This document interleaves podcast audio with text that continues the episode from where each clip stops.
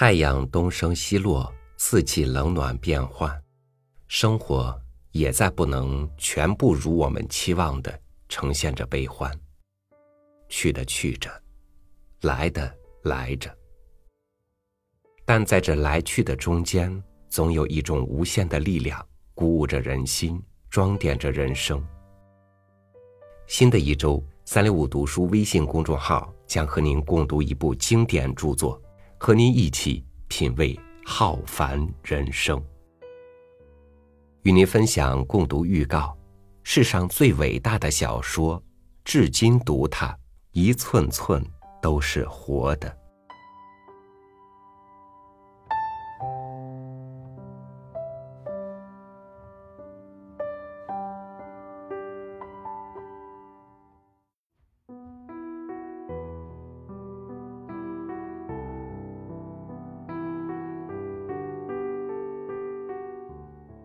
如果没有三六五读书邀请领读这样一个契机，我想自己这辈子都不太可能翻开《战争与和平》这本书。一来知道它是部大部头著作，耗费时间太长；二来想当然的以为这部著作不管内容还是风格都不符我胃口。一开始作品中那些俄国人冗长的对不上阅读习惯的姓名，着实让我感到头疼。为此，硬着头皮读下去。可是，越读到后面，越对张爱玲一句话感同身受。她曾在一篇散文中这样评价这部文学名著：“至今我们读它，依然一寸寸都是活的。”众所周知，《战争与和平》是俄国作家列夫·托尔斯泰的代表作，它是一部史诗级的长篇小说。但是作者本人并不这样认为。它不是长篇小说，更不是长诗，更不是历史纪实。《战争与和平》是作者希望也能够通过一种形式来表达的东西。他现在借以表达的，就是这种形式。的确如此啊，何必非得把动人的故事界定个真实虚假？品读它就是了。何必非得把世上一些美好的情感进行对错输赢的评判呢？感受它就够了。伟大的文学家有两类：一类在艰难困顿的境遇中留下千古名著；一类在安然舒适的环境里写出传世佳作。司马迁、曹雪芹属于前者。出生在十九世纪中期俄国贵族家庭的列夫·托尔斯泰，便属于后者。阅读之前，我知道它是一部大部头的著作；阅读之后，才知道它原来是如此的卷帙浩繁、风起云涌。《战争与和平》由列夫·托尔斯泰构思十三年之久，在优越的生活环境里，用五年时间持续写作。之后又通过七次译稿，才得以呈现给世界文坛的财富。整部作品共计一百三十万字，大大小小的人物共有五百余人。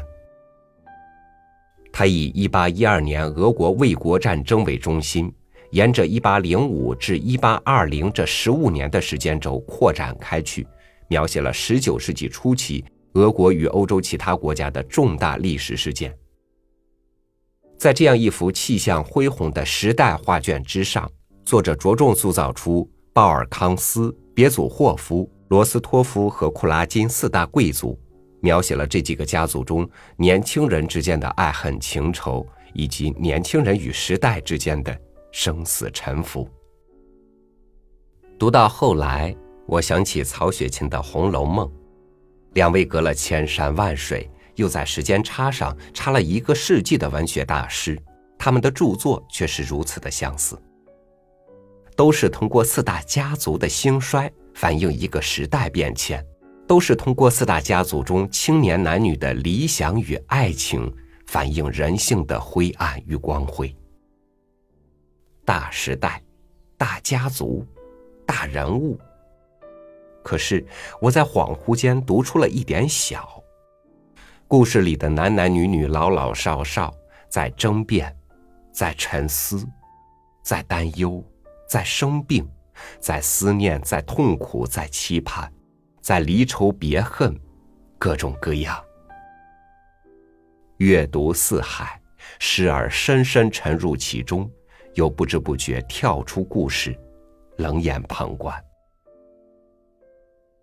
所以有时候会突然觉得这些人物很可笑，在文字的世界做戏却不自知。只要我合上书本，他们一切的美丽与哀愁全都失去立体形象。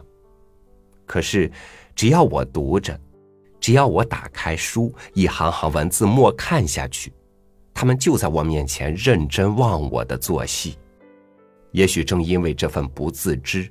他们才会忘乎所以的悲欢离合。人生之所以如戏，是因为演员自己的忘记。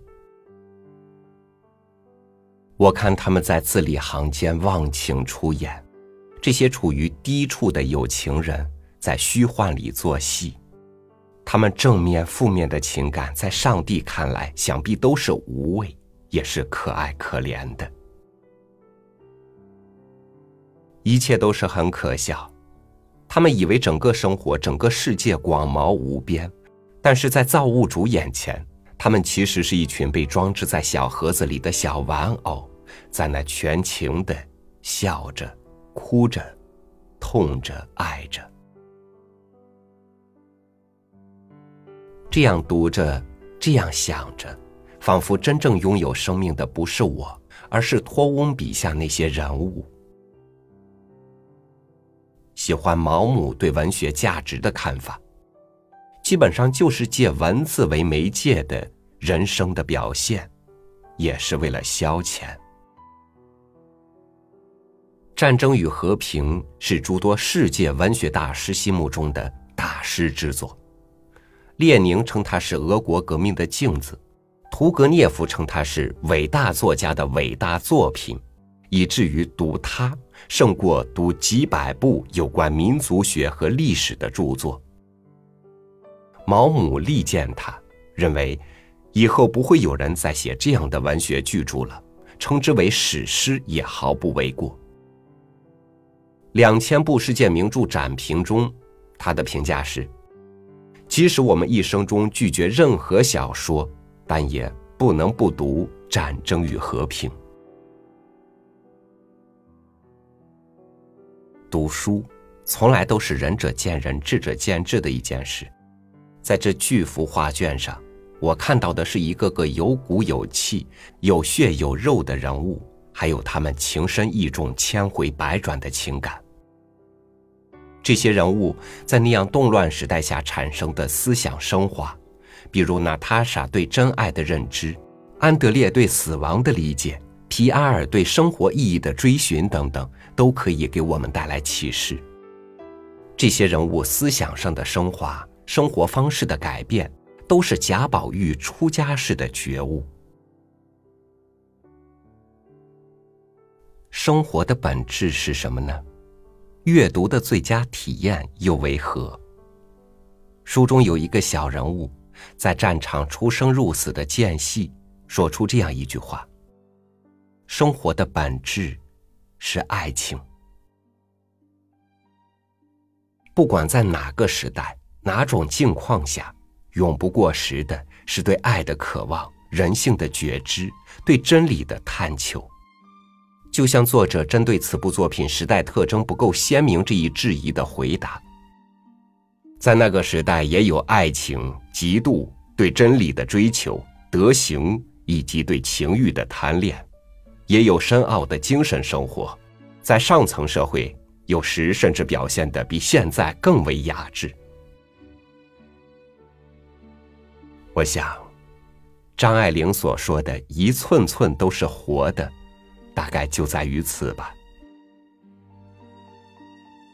作者写的虽是战争与和平，却涵盖了权力与斗争、生存与死亡。理性与感性，物质与精神，背叛与宽容。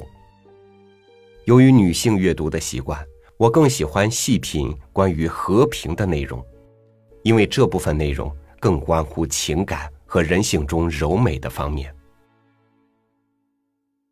战争是动，和平是静，故事是壳，思想是魂。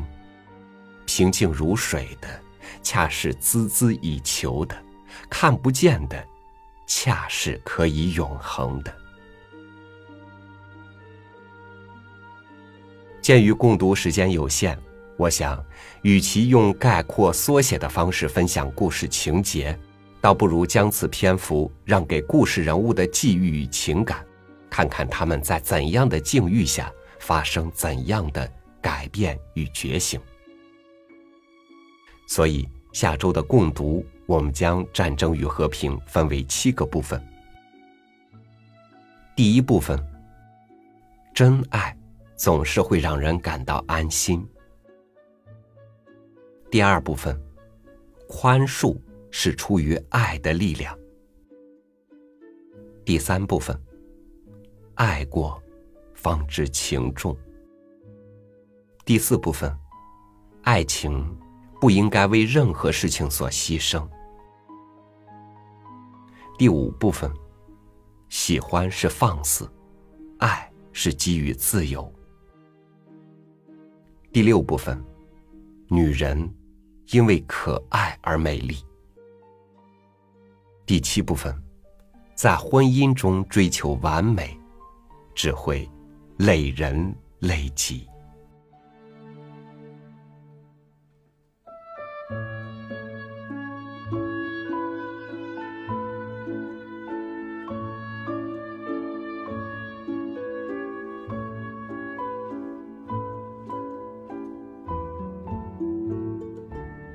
世界很大。